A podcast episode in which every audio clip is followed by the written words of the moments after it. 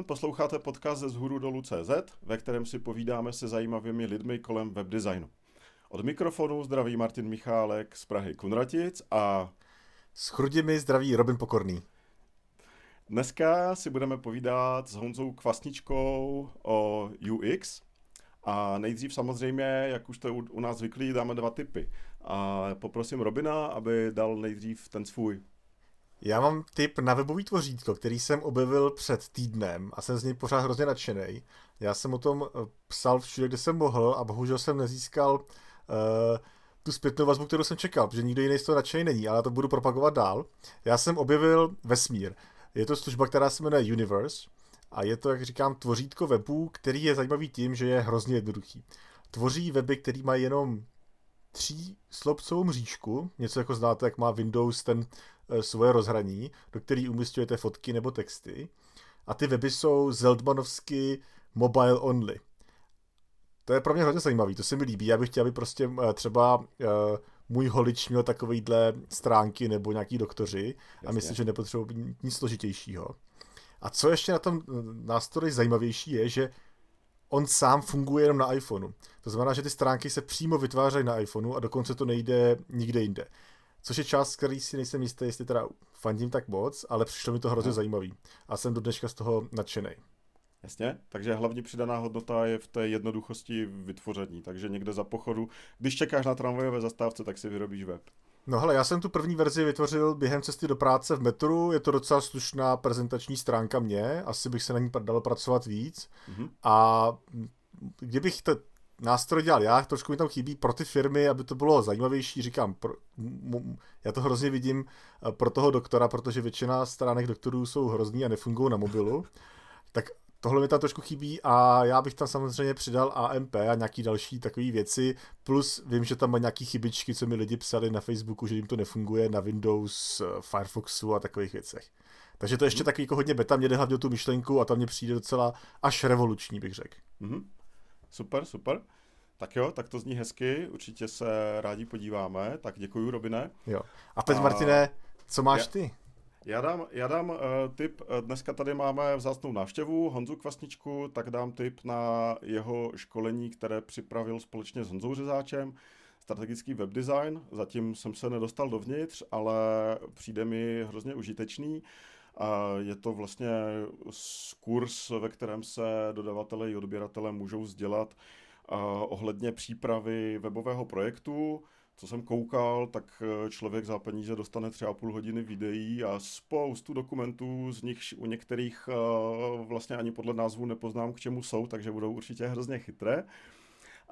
Ale přijde mi to hodně dobrý v tom, že je to projekt, který pomůže vzdělat eh, českou webdesignovou komunitu a myslím si, že je to, je to zapotřebí a opravdu to, to všem doporučuji. A, a ještě tady takový jeden mikrotyp, protože dneska se bavíme o designu, tak už dlouhou dobu je na sedu.cz uh, kurz Human Centered Design, uh, vloženě věc zaměřená čistě, čistě na tady tuhle, uh, tu, tenhle segment. Takže, to můžu, to můžu doporučit. Já jsem aha. viděl zatím jenom půlku, díky, že jsi mi připomněl, že se musím podívat na druhou půlku, ale zatím se mi to hodně líbilo. super, super. Takže uh, já jsem na tom podobně, takže tohle doporučuji i vlastně z nějaké vlastní zkušenosti. Takže uh, to by byly tipy. A teďka tady máme Honzo. Honzu, Honzo, ahoj, vítám tě. Ahoj, vítám posluchače. Honzo, já nejdřív něco řeknu o tobě. Uh, ty jsi UX designer na volné noze, uh, jsi zaměřený hlavně na zvyšování konverzí. A myslím si, že posluchači tě můžou uh, znát hlavně z tvých přednášek, které jsou vždycky hodně praktické. A například na WebExpo a na dalších velkých konferencích. A samozřejmě teď eh, děláš eh, s Honzou Řezáčem strategický webdesign a strategickou optimalizaci, dvě školení, které vycházejí z nějakých praktických vašich zkušeností. A pak jsme spolu dělali vaše čočky CZ, a vím, že děláš i třeba pro další e-shopy, jako je třeba Alkohol.cz nebo Belarus.cz. Tak uh, Honzo, uh, začneme hnedka z ostra, to bude uh, dost těžká otázka. Co vlastně dělají dnešní UXáci? To je super otázka, ne na začátek. UX je jako obor strašně široký, strašně rozlehlý, takže máme tam jako různý pohledy, ať je to offline, ať je to online, ať je to vlastně práce se zákazníkem. Můžeme si to možná na začátek velice jako jednoduše rozdělit. Máme produktový design, v rámci UX se můžou navrhovat třeba volanty nebo ovladače na televize a nebo no. vlastně další jako typy produktů, anebo to máme ten online, což tady jak všichni nejspíš jako známe víc. A jsou to to, jak vlastně ty webové stránky ovládáme, jakým způsobem na nás mluví, jaký zážitek s nich máme a vlastně nějaké celkové vnímání, takže je to strašně jako široký. A kdybych měl pojmenovat vlastně to, co třeba jako typicky dělám já, tak vlastně pomáháme tomu klientovi uh, nějakou definici služby nebo toho produktu, provádíme výzkumy, definujeme zákazníka, nějakého customer journeys, uh, jako UX potřebuji znát nějaké základy analytiky, pohled na SEO, copy, vytváří mm-hmm. se wireframey, definuje se nějaký proces optimalizace, tvorby webu, redesignu, Potřebujeme znát vlastně nějaké technické pohledy, takže určitě nějaké základní znalosti JavaScriptu, co dělá responsivní web, jakým způsobem se chová. No je toho jako strašně hodně, takže je to strašně jako široký obor a čím dál tím více máme specialisty na ty jednotlivé odvětví, což je jedině dobře. Mm-hmm.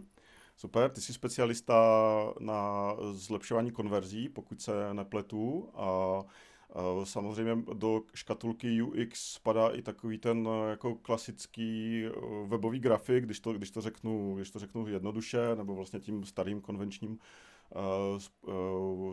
způsobem. Takže, takže vlastně i ten obor UX je hodně široký na to, aby to jeden, jeden člověk obsáhl asi všechno, že? Jo, jo, přesně tak. Je to spíš tak... tak široký obor, že, to, že jednoho člověka, na jednoho člověka by to bylo až moc. Právě proto Aha. jsem rád, že máme ty specialisty na ty jednotlivé odvětví, kteří nám potom jako celkově pomáhají. Aha, super, super. Uh, já jsem si říkal, že nás bude poslouchat hodně i třeba vývojářů, takže bychom to posunuli směrem do nějakých jako konkrétnějších eh, částí toho oboru.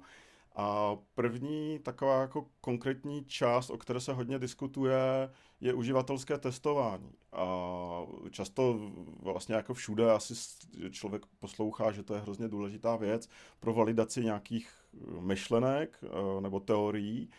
A, ale zároveň člověk má vždycky z toho pocit, že to je hrozně drahé a jako těžko se to udělá nějak třeba na koleně.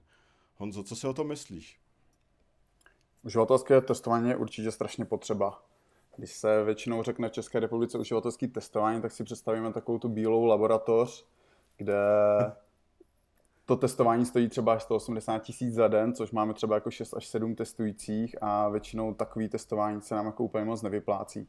To, co se snažíme dělat u našich klientů, je, že buď se naučíme s nimi vlastně nějakým způsobem to uživatelské testování projít tak, aby si ho mohli udělat sami a vlastně věděli, co mají dělat, mají nějaké scénáře, ví, jak se mají ptát, učíme nějakým způsobem empatii, procházíme si s nimi ty uživatelské testy, nějaké potom vyhodnocení, takže ono to nemusí být vůbec drahé a hlavně, co je strašně důležité, tak na to uživatelské testování, na to, aby ho člověk vedl, nepotřebuje zas až tolik kompetencí.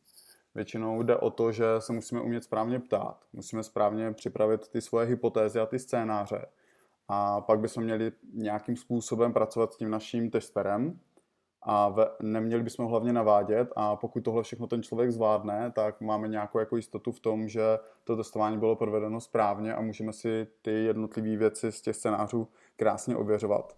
Takže ono to většinou může stát pouze nějaký ten čas toho našeho člověka, který tohle zpracovává a nemusíme vůbec pratit ty drahé agentury nebo ty jako šílené laby. Tohle, tohle mě zajímá, Honzo, eh, kdo by teda měl to testování dělat? Má mít speciální člověka, nebo to mám dělat já jako vývojář, produkták? Kdo myslí, že by se tam měl zúčastnit? Super dotaz. Já jsem pro, aby se toho účastnili všichni ty lidi, kteří vstupují do toho procesu té práce s tím webem.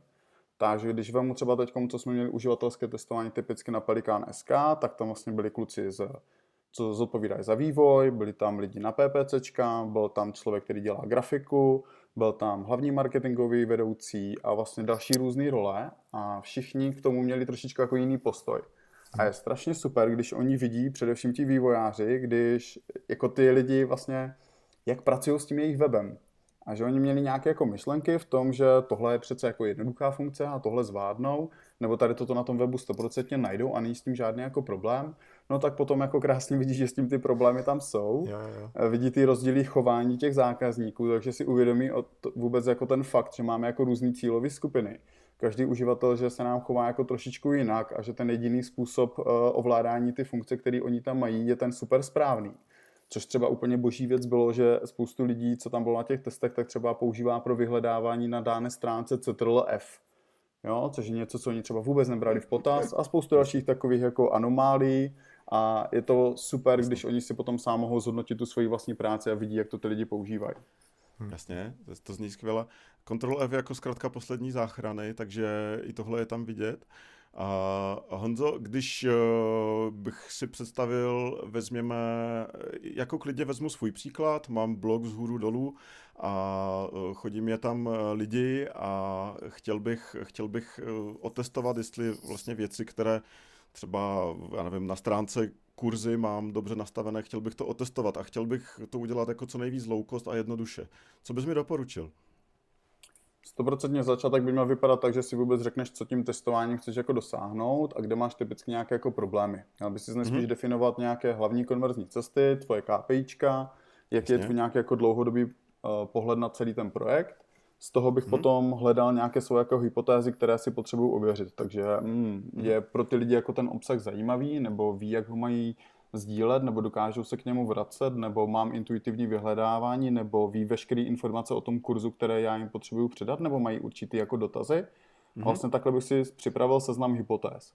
Z těch Jasně. hypotéz bych si udělal nějakou prioritizaci toho, co potřebuji jako ověřovat jako první. Na mhm. základě mm-hmm. hypotéz potom vytváříme ty jednotlivé scénáře a potom definujeme vlastně, co první bude na tom prvním testování z těch jednotlivých scénářů. Takže když mm-hmm. třeba typicky my jsme s Honzou Řezáčem vlastně připravovali to naše školení, tak jsme si dělali takové jako, než uživatelské testování, ale spíš výzkum, kdy jsme zjišťovali, co ty lidi potřebují vědět o určitém školení a jak by ten web měl působit. A potom i v mhm. rámci toho našeho webu jsme následně dělali to uživatelská testování a bylo to super, protože my jsme měli nějaké jako domněnky, co jsme si mysleli, že pro ty lidi je důležité, jako prezentace autorů a vlastně celý ten obsah toho školení a jaký dokumenty dostanou a jestli tam jsou správně rozepsané nebo nejsou, jak si už říkal. A velice často zaznívaly úplně jiné otázky, které ti lidi řešili, jako jestli tam v tom místě bude zaparkovat, nebo jestli mají jako občerstvení a jestli dostanou oběd. A jestli za ten oběd musí navíc platit, protože přece lístek jim platí třeba jako agentura a všechno ostatní by si museli platit sami. A spoustu tady těch otázek, které my jsme jako vůbec nevěděli, že tam padají. A následně dle toho jsme potom celý ten web upravovali, což přesně vedlo i k zvýšení těch, těch konverzí i větší Aha. spokojenosti těch našich jako účastníků. Skvělý. A ten, ten výzkum jste dělali tak, že jste si sedli s nějakými lidmi, nebo je, co, co bys tak doporučil udělat jako jednoduchý formát? No, my jsme měli více fází, takže úplně první fáze hmm. byla vůbec, že jsme si rozepsali, co od toho školení očekáváme, hmm. jaký by měl být obsah a vlastně kdo by nám na to školení měl chodit, jaká je ta naše jako cílovka. Pak jsme hledali ty mm-hmm. nějaké jako potřeby, obavy té naší cílovky, takže jsme si sepisovali Value Proposition Canvas. Na základě Aha. toho jsme potom prováděli nějaký jako další výzkum, který začínal tím, že jsme obepsali hodně lidí, kteří už mají zkušenosti se školením a od nich jsme zjišťovali právě, jak jejich školení probíhá, na co si máme dávat pozor, v čem ti lidi mají typicky jako problémy, nebo co typicky jako reflektují potom jejich weby a díky tomu jsme se dokázali potom mnohem lépe připravit na ty navazující části, o kterých jsem před chvilkou mluvil. Mm-hmm. Jo, tak to zní skvěle. To znamená, tohle je ta fáze přípravná, pak se vlastně něco navrhne, nějaký web nebo wireframey a pak se něco test, pak se to testuje na těch, na těch lidech, že? A, a teďka zase, zase jako zeptám se jako člověk, který si to představuje jako až moc složitě a chtěl by to udělat nějak jednoduše. Jaký je nejjednodušší postup udělat uživatelské testování? Takže úplně to nejdužší, co můžeme udělat, je přesně tak, jak ty si říkal, že kdybychom teda testovali ten tvůj blog, tak a už máš sepsané ty svoje hypotézy, co si chceš ověřit, mm-hmm. tak z těch hypotéz vytvoříš ty scénáře a budeš tam mít ty prioritní otázky, které potřebuješ si ověřovat. Mm-hmm. Ideálně by bylo, kdyby jsi potom sehnal uh, někoho z tvý cílovky, kdo to čte, toho pozveš do kavárny, na začátku si s ním chvilku pokecáš, trošku ho rozkecáš toho člověka, aby se necítil jako u výslechu nebo jako v té bílé uh, místnosti toho labu, kde to kolikrát na ty lidi působí jako v tom Matrixu a oni tam jsou prostě jako strašně nesví a chovají se úplně jinak, než kdyby seděli doma za počítačem. A v té kavárně bych s nima na buď jejich zařízení, jejich notebooku, nebo potom na tvém notebooku, na tvém uh, mobilním telefonu jo, si vyzkouší mm-hmm. vlastně, jak ten web celkově ovládají a ty jednotlivý scénáře a ty krásně uvidíš tu zpětnou vazbu. To, co je mhm. úplně boží, tak jsou ty první situace po tom uživatelském testování, kdy ty lidi kolikrát vidí právě jako, co tam mají špatně, nebo jaký tam existují chyby, jaký existují bugy, že fakt na každém mobilu se ten web chová trošičku jinak a že je potřeba jako to nějakým způsobem kontrolovat. A my, když máme v rámci našeho školení strategická optimalizace, tam máme právě část, kdy během poslední hodiny si ti lidé testují svoje vlastní weby, tak oni z toho dokážou třeba z té jako poslední hodiny mít třeba 3-4 A4 popsaných těch chyb nebo těch problémů, které jim na tom webu jako vznikají. Jo, a to vlastně už jsou lidi, kteří jsou třeba zkušení marketáci nebo vývojáři a tady toto by se jim nemělo dít a ono se jim to přesně tohle děje. Tohle mě přivádí k eh, otázce, která si bude těžká, ale jak získám, nebo jak rozhodnu, jestli tuhle věc můžu sám, tak to je špatně, jak, jak, jak zjistím, jestli tuhle věc můžu rozhodnout sám, nebo potřebuju user testing, nebo mám user testovat všechno, což nevím, jestli teda jde. Tohle je úplně boží otázka, takže uh, za nějakou jako naši praxi nám přesně v hlavě vzniká spousta domněnek a myšlenek, co už víme, nebo co si myslíme, že správně dokážeme rozhodnout. A já jsem teď řešil na jednom projektu uh, vlastně jednu funkcionalitu, kterou mám na třech e-shopech nastavenou úplně stejně. Na všech třech e-shopech jsme to testovali AB testem, aby jsme si ověřili, jestli je to fakt správně navržené a všude nám vyšla nejlépe varianta 1. Když jsme potom tohle dávali na e-shop číslo 4, tak vlastně už se to netestovalo a rovnou jsme to nasadili. No ale zpětně jsme si to potom dotestovali a zjistili jsme, že v tomto případě zrovna, protože tam je úplně jiná cílovka a hlavně úplně jiný rozhodovací proces, tak nám fungovalo daleko lépe ta možnost číslo 2. Takže je opravdu potřeba spoustu věcí ověřovat vzhledem k tomu, jakou máme cílovku a jaký máme trh a nemít ty svoje jako domněnky a spoustu věcí podle toho dělat. Takže tím neříkám, že bychom měli testovat a ověřovat úplně všechno, ale spíš uh, se snažíme hledat ty místa, která nám budou ovlivňovat ten biznis nebo to, ten rozhodovací proces, nebo to, co nám může jako hodně ovlivnit celkový vliv na ten biznis. Mm-hmm. Jo, což je asi jako to hlavní, ta alfa omega a podle toho si potom určím, co potom bude na těch testováních. Ať je to uživatelské testování, ať to jsou AB testování. Super, super. A, tak to vlastně zní hezky a dává to teďka vlastně takhle jako kompaktně smysl. A já bych to zkusil ještě přehodit vlastně na naši jako velkou část posluchačů, což jsou vývojáři, a kteří vlastně tady tohle třeba si vyslechnou, jako dává jim to smysl, a, ale vlastně on, on vlastně z toho oboru uh, UX je to uživatelské testování a nějaké vytváření hypotéz a tedy je vlastně jako jenom výseč.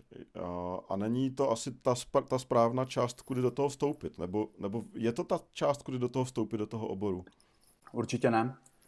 Ten základ, mm-hmm. co většinou procházíme s vývojářema, tak je nějaká základní práce s call to action prvky, s responsivitou, s tím, mhm. jak uh, vlastně pracujeme vůbec s tím zákazníkem na to webu. Takže na co ho lákáme, co chceme, aby udělal za funkci, co jsou pro nás prioritní funkce nebo uh, vlastně KPIčka, tak, aby vlastně ten vývojář celkově věděl, co nám ten web má přinášet. Že není mhm. nic horšího, než když vlastně vývojáři jenom dávat ty nějaké jako úkoly, on je v úzovkách slepě plní a vlastně neví, k čemu ty úkoly jako slouží, nebo co nám to má jako celkově přinášet a není vůbec vtažený do toho procesu té optimalizace. Jo. Právě proto jako kluky vývojáře teď daleko více vtahujeme do celého procesu. Eh, velice často nám pomáhají s prioritizací úkolů nebo s rozhodováním, co teda jako můžeme zapracovat teď na co bychom třeba mohli využít nějaký jako externí nástroj nebo vůbec jak nad tím uvažovat a jsou tam strašně super vhledy, které my třeba vůbec nevíme, protože nám velice často chybí ten technický background. Mm-hmm. V tomto je strašně důležitá ta kooperace s tím vývojářem jako celkově. Mám bohužel jednu zkušenost, eh, kdy na jednom velkém projektu jsme měli problém eh, čistě s jednou funkcí, která vedla k bočním objednávkám, takže to nebyla hlavní konverze, ale byla to v podstatě pro nás vedlejší konverze. A ta slečna, co tam vede UXový tým, tak to chtěla celé předělat. A ona zpracovala úplně super výstupy, trvalo to tři měsíce, dělala hromadu uživatelských testování, dělala hromadu kontrol. Fakt ten výstup byl perfektní, jenže potom, když to prezentovala těm vývojářům, tak oni řekli, mm, že to jako nepůjde zrealizovat. Protože prostě ten systém je tak složitý a provádí co 10 sekund na pozadí nějaké výpočty, a to, co ona tam navrhla ty úpravy, tak vlastně ona to zpracovala v rámci skoro všechno jedné stránky čímž pádem by ty výpočty na té stránce nešly, takže vlastně tříměsíční práci takhle jako zmuchlali, zahodili a ona mohla začít úplně znovu. Hmm. Takže tady v toto si jako teď hodně uvědomujeme a chceme ty vývojáře už v té první fázi, kdy řešíme jednak, jako kterým těm problémům nebo úpravám se budeme věnovat, kolik času nám to zabere, kdo do toho bude vstupovat a vlastně co jsou ty naše priority a tam už mám vždycky na těch mhm. zkuskách buď toho vedoucího toho vývoje, anebo aspoň jednoho nebo dva kluky, kteří to potom programují, aby řekli typicky, s čím tam můžeme mít jako problémy, nebo jak se na to máme dívat. Mm-hmm.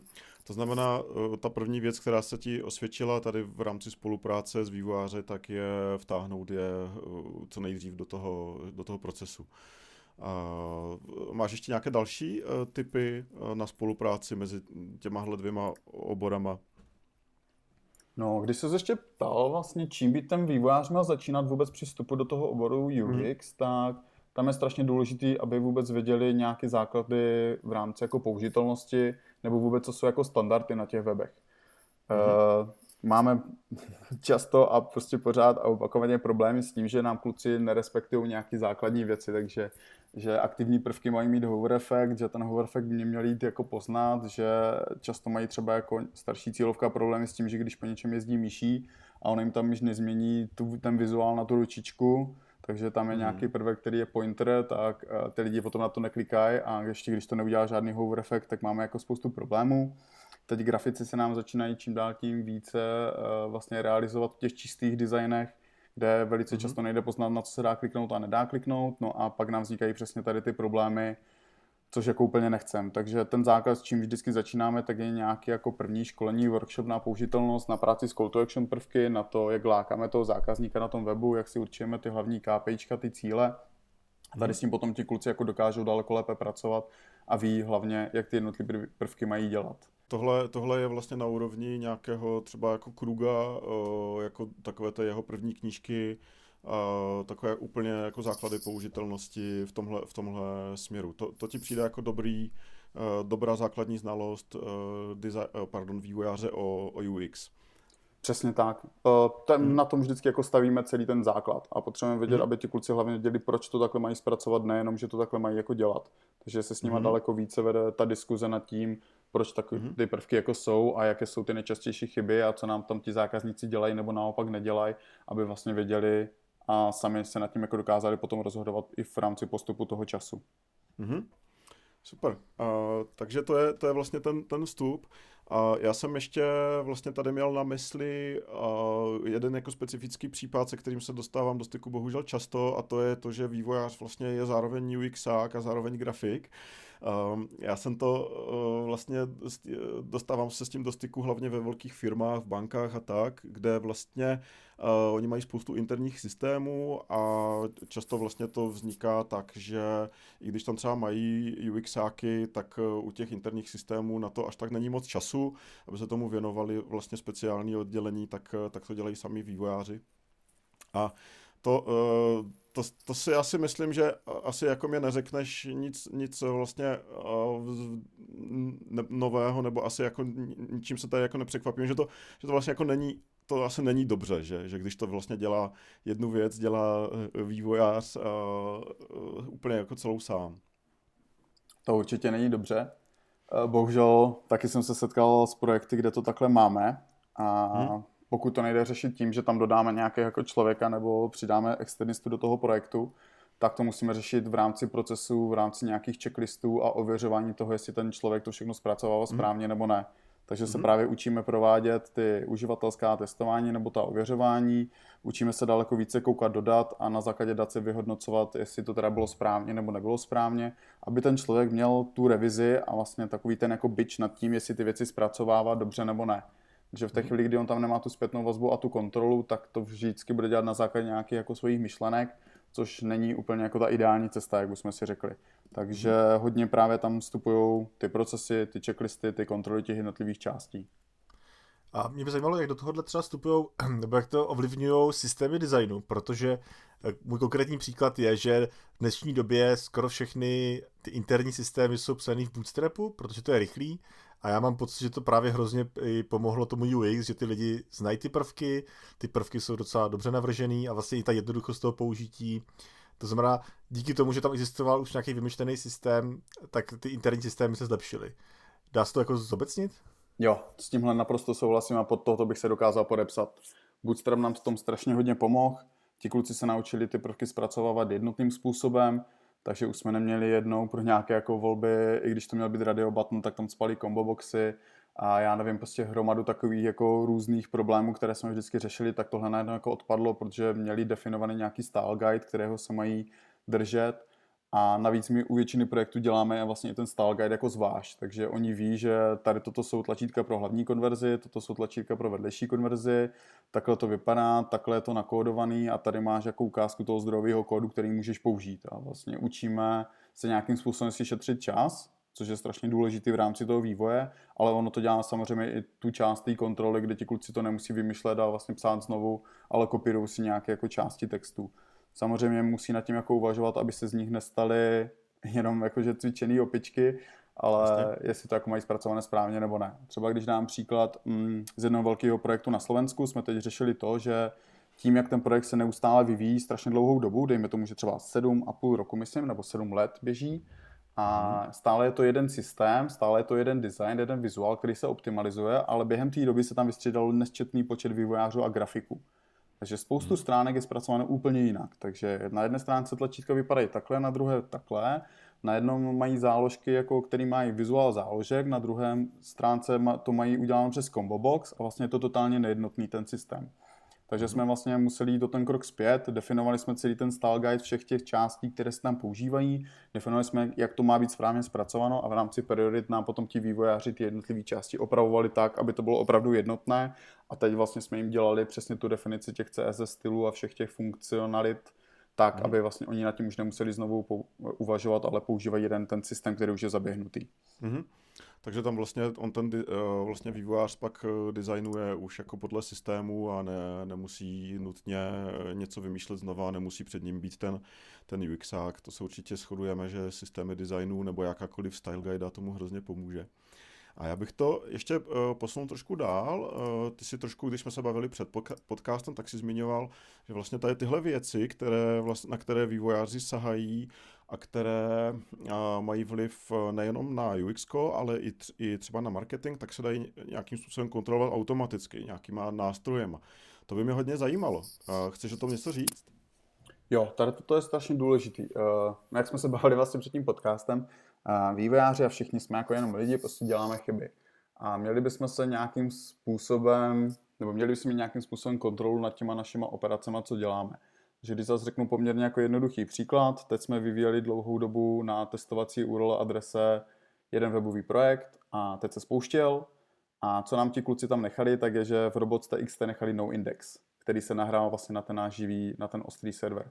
Což v té chvíli, kdyby my jsme neměli nástroje, které nám tohle kontrolují, tak by mohl být jako obrovský problém v rámci funkčnosti a celého toho projektu nebo vůbec v rámci biznesu toho projektu. Mm-hmm. Tím, že jsme tam měli nastavený marketing miner a přišla nám automatická kontrola, tedy e-mail, že hele, byl změněn robot.txt, měli byste se jako na to podívat, tak to je přesně to, co my potřebujeme. Vlastně hlídat si tu práci, mít tam nějaké jako testy uh, na tom pozadí nebo ty nástroje nasazené, který tohle všechno hlídají a nemusíme na to myslet. Hodně nám potom v tom pomáhá i definice těch checklistů. Takže v té chvíli, kdy se dělá, dám příklad, jakýkoliv update nějaké jako větší části toho webu, tak musí být splněný to, to, to, to, to a vlastně ti kluci jedou podle nějakého checklistu, který plní, tak, aby se na nic jako nezapomnělo. Jo, takže teď se nám třeba jako stalo, že nahráli spoustu stránek, které měly přesně definovaný no index a nikde se nepropsali uh, odkazy, takže nám ty stránky v podstatě v rámci jsou vůbec nefungovaly a museli jsme tam střílet draze PPCčka, což jako byl potom problém, protože než se na to přišlo, tak to chvilku trvalo. Jo, mm-hmm. Takže vlastně vždycky se snažit ze všech chyb, které provádíme, se poučit a zavádět to do těch našich checklistů tak, aby už jsme jako znovu neudělali. Mm-hmm a nějaký ještě jiný uh, jakoby automatizační nástroj pro, pro kontrolu těchto věcí. Něco na kontrolu UX to asi ne, ne, nenajdeme, že? Uh.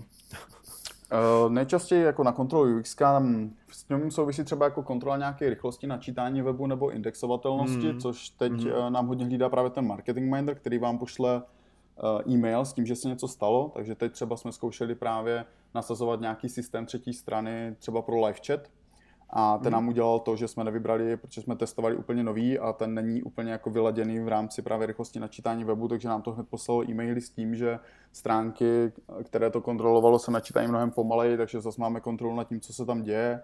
ti vývojáři nám tam bohužel, vlastně to, no to nebyla chyba tak jak toho nástroje, ale to, že ti vývojáři tam nechali spousta skriptů, které vůbec neměly být aktivované, protože ten nástroj byl poměrně robustní a při tom prvním nahrávání se nahrávaly úplně veškeré skripty pro kompletní fungování celého toho nástroje, nejenom tě, toho live chatu. Takže v té chvíli, kdy se to osekalo, tak jsme zase měli nástroj, který jako mnohem lépe fungoval a tak dále. Takže těch kontrol máme na těch projektech opravdu jako hodně, i těch checklistů, i těch nástrojů. Hodně se snažíme kontrolovat nějakým způsobem automatizovaně, jak si říkal, tak to může být třeba v rámci designu SOSLab, který na, mhm. což je nástroj, vlastně, který dělá různé vizualizace toho vašeho webu v rámci jednotlivých zařízení, hledá to anomálie a ty anomálie vám potom vlastně zobrazuje a říká, hele, na tohle byste si měli dát pozor, tady nejspíš budete mít na tomhle zařízení takovou a takovou chybu. Což mm-hmm. je strašně fajn, když tady ta kontrola tam potom proběhne, protože to málo který projekt jako reálně dělá. Mm-hmm. Super. Uh, Honzo, tak uh, moc děkuju a možná ještě se zeptám na jednu otázku. Uh, nějaké nejčastější chyby u těch vývojářů. My jsme se vlastně bavili o tom, jak, jako kam se nasměrovat. Ty jsi zmiňoval jednu konkrétní chybu. Máš ještě nějaké další chyby, co, se kterými se spotkal a které by mohly být zajímavé pro ostatní lidi? Tak teď máme jako jeden takový větší problém, se kterým se setkáváme opakovaně a to je prioritizace úkolů. Že nám ti vývojáři nedodržují ty naše priority, které máme definované, ale vytváří si vlastní. Což znamená, že nám zapracovávají typicky úkoly, které oni ví, že dokážou zpracovat rychle a ty, které trvají dlouhodobě, tak nám posouvají. Takže když bych teď zmínil jeden e-shop, kde máme vlastně vývojáři, kteří jsou fakt šikovní, ale přesně nám dělají tady toto, tak už tam máme víc jak rok zadefinované dvě funkce, které sice budou trvat plus minus třeba měsíc jako vývojářské práce, a kvůli tomu oni to vlastně jako posouvají, protože nechcou ten měsíc strávit na jednom úkolu, ale my víme, mm-hmm. že mhm. tady ty dvě funkce budou mít poměrně jako velký vliv na celkový biznis, takže bychom je potřebovali zpracovat co nejdřív. Takže mm-hmm. musíme fakt jako vstupovat do toho procesu ty prioritizace a hlídat to, což je tak mm-hmm. jako jeden z těch nešvarů. A mm-hmm. Pak je to určitě nějaké jako schovávání prvků na tom webu, což teď se nám stalo u jednoho projektu tím, že neproběhla dostatečná kontrola s SEO specialistou, že v rámci mobilní verze e-shopu nám schovali popisy produktů takovým způsobem, že se k ním nedostal robot e, z vyhledávání. Tím pádem jako tam hrozilo to, že vypadneme kompletně z celého indexu, nebo že tam budou nějaké problémy právě s propady e, v rámci pozic což jsme jako nemohli dopustit, takže naštěstí se na to přišlo jako poměrně rychle, ale to jsou přesně ty věci, které kolikrát já jako UXák přesně nevím, jak mají být zpracované a potřebujeme k tomu dalšího specialistu, aby nám to kontroloval a ti kluci si to naštěstí všechno opravili a zapracovali do těch svých checklistů, že tady toto je další věc, kterou si tam mají jako kontrolovat. Mm-hmm. Jasně, jasně. Tak uh, já jsem se dozvěděl snad úplně všechno. A Robine, Robine, co ty? Máš ještě nějaké otázky? Já jsem z toho úplně to, eh, nadšený, co jsem se všechno dozvěděl, protože tady, já jsem asi na té straně víc těch vývojářů a musím říct, že v jednu chvíli jsem nějak porozuměl tomu, že jsem součástí toho UX, protože já jsem dlouho vnímal, a to si přiznám, jako že tam někdo furt chodí a něco nám říká. A to, co tam Honza říkal na začátku, že by ty vývojáři měli chodit na ty user testování, tak já jsem měl to štěstí, že se mi to uh, dostalo a že jsem tam byl. A můžu potvrdit, že pak jsem na to, na to díval jinak. A to, co pak uh, jsem ještě chtěl zdůraznit, to, co taky říkal Honza, to mě taky zaujalo, že vlastně třeba rychlost načítání je UX a to je věc, na který já jsem si vždycky jako rád zakládal, s kterou jsem si hrál, ale vlastně jsem ji úplně nepovažoval za UX a možná, že tady to vypíchnou, tady ty věci, které mm-hmm. jsou UX, ale zároveň jsou čistě technologický, tak je jako zajímavý pro ty vývojáře, že to není někdo mm-hmm. úplně cizí. Jo. Zrovna rychlost načítání je vlastně typický, uh, typický multidisciplinární obor, kde vlastně je to UX a zároveň, uh, zároveň technická věc, že? Navíc, navíc se to dá měřit. Tohle se dá automatizovat, tohle se dá změřit a zautomatizovat. A uh, Google teďka má že zajímavé měření, měří všechny uživatele, reálné uživatele Chromu a dělá z toho nějaké metriky, takže tenhle obor do budoucna vlastně bude založený na měření reálných reálných lidí, a, kteří používají váš web a vylezou z toho nějaké čísla, které vlastně zajímají jak technika, tak, tak toho UXáka. Takže to je jako dobrý, že jsi to změnil, to mi přijde jako hodně zajímavá věc vlastně tady. Jestli do toho můžu vstoupit, tak ono nemusíme chodit úplně daleko. Marťas má na blogu článek o tom, jak rychlost eh, načítání webu ovlivnila konverze celkově v rámci srovnáme CZ. Mm-hmm. Určitě koukněte a tam jde přesně vidět ten vliv vlastně na celkový ten biznis.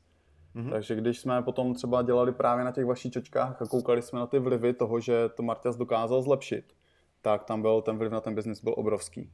Jo? Hmm. A kolikrát to máme jako úlohu, která je strašně podceňovaná, protože přece, když se ta stránka načte o tři sekundy později, tak ten uživatel si počká a ty hmm. lidi to berou na lehkou váhu tak, a hmm. potom vidí vlastně ten reálný přínos, tak je to úplně super.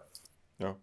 Navíc ta, vlastně ta případovka, kterou já mám tady v Česku, tak eh, když se člověk podívá trochu za hranice, jsou, Google skladuje desítky, možná už stovky případů, kdy eh, vlastně optimalizace nebo vylepšení rychlosti se projevilo vlastně ve zlepšení uh, skoro všech možných KPIček že jo, na tom webu, takže ne, člověk opravdu jako ať dělá jakýkoliv typ webu, tak, tak mu to vždycky pomůže.